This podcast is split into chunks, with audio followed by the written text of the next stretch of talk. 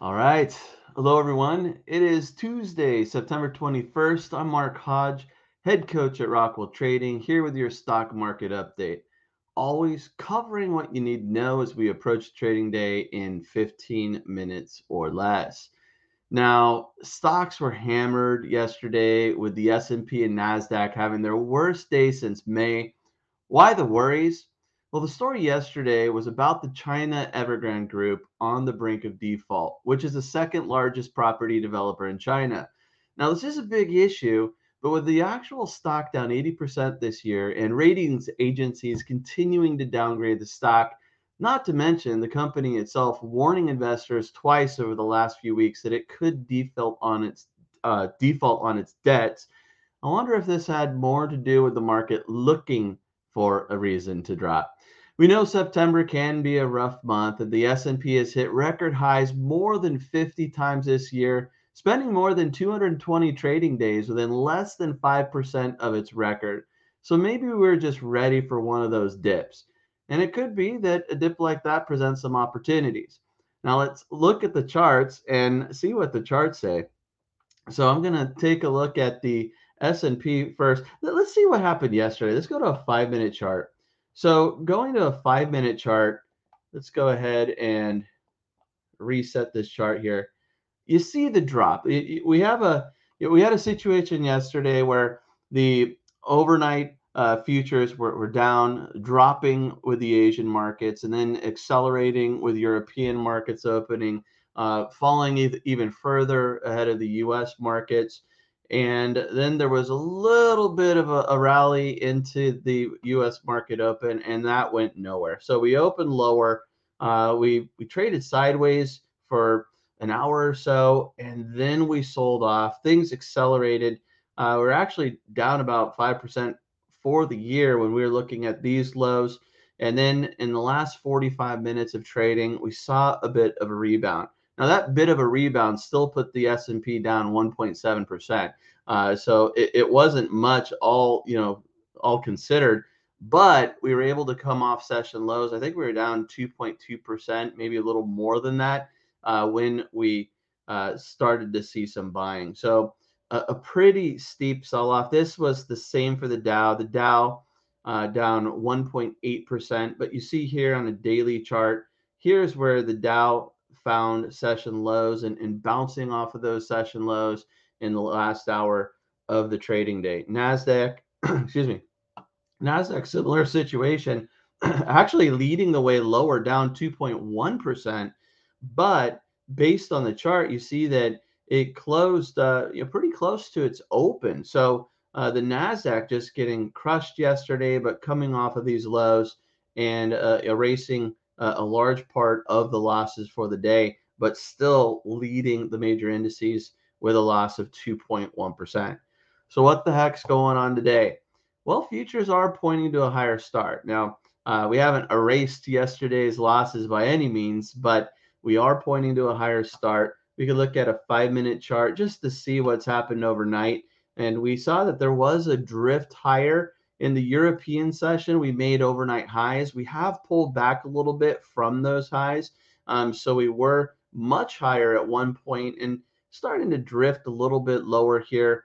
Uh, the E-mini S&P up six tenths of a percent. The mini Dow up seven tenths of a percent. Nasdaq up seven tenths of a percent, dropping just a little bit, but it does look like we're going to see a positive start and uh, traders are, are going to have to figure out what's next here.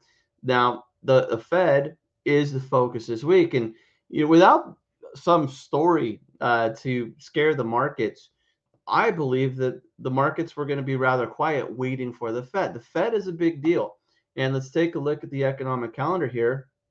We see that the Fed, well, on Tuesday, which is today, nothing major on the economic calendar, and then things p- uh, pick up later this week. So to, uh, tomorrow, Fed starts its two-day policy meeting today, wraps it up tomorrow, and we have the FOMC statement at 2 p.m. Uh, we also have the Fed press conference at 2:30.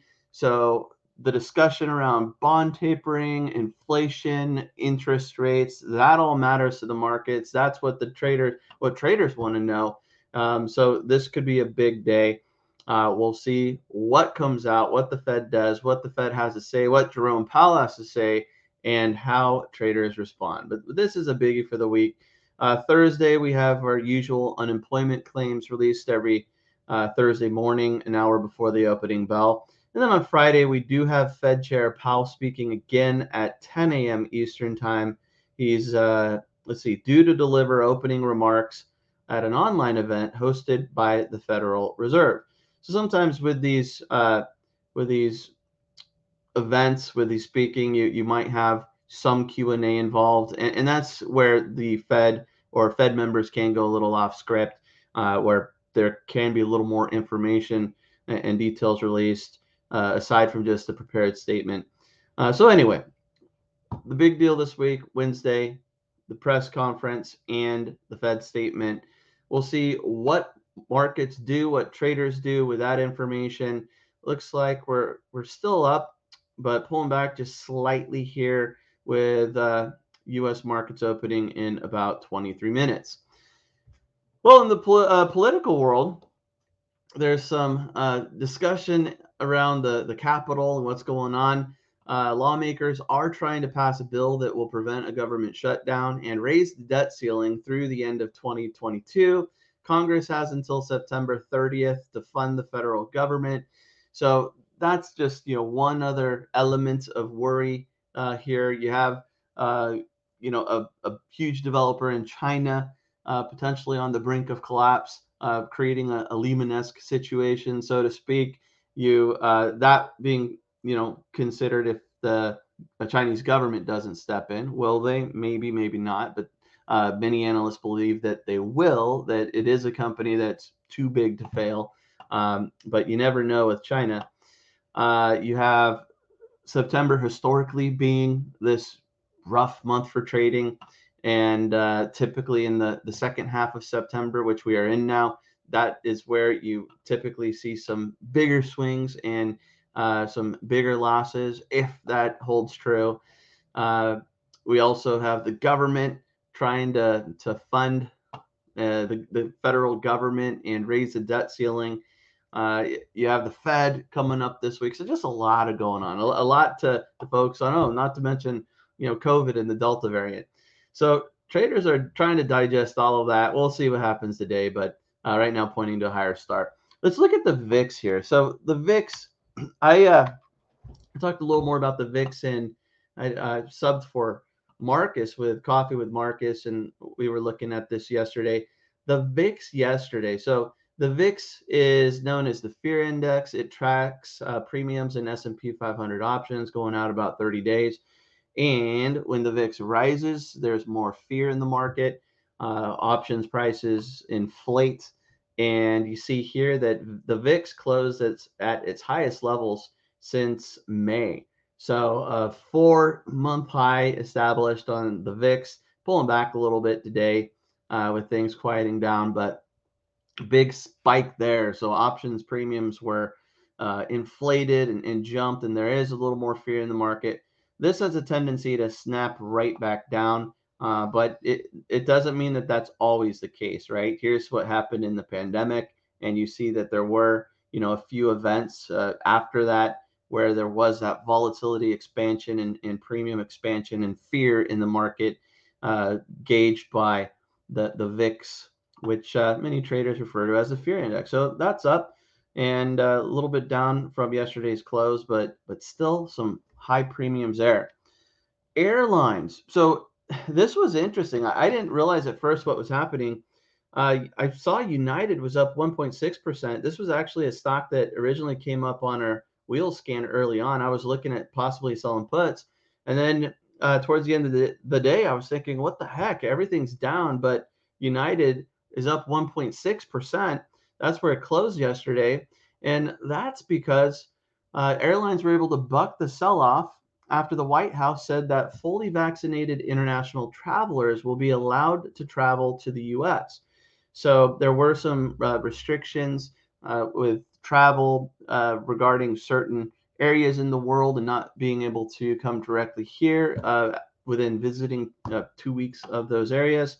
and fully vaccinated travelers are now going to be able to enter the US.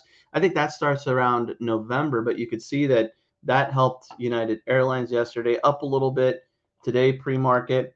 We could look at American Airlines.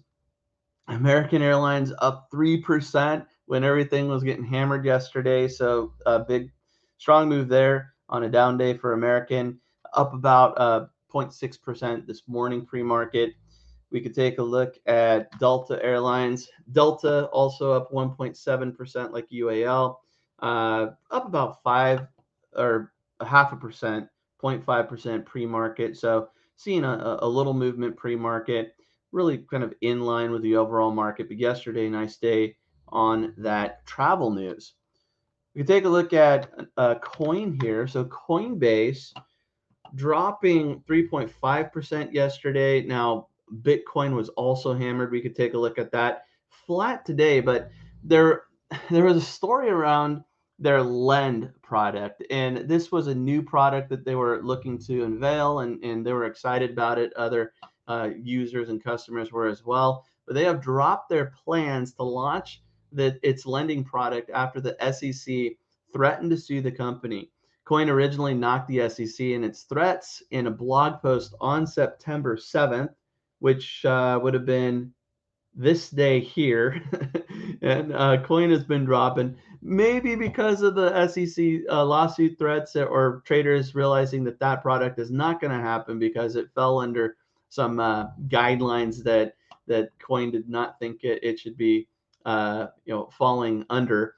Uh, but that's uh, scrapped for now. not really affecting coin pre-market, but that is the story there we can take a look at Uber because Uber is Uber up uh, pre market up 6%. What the heck's going on with Uber? So, Uber, they're on the move after raising its outlook for the uh, third quarter.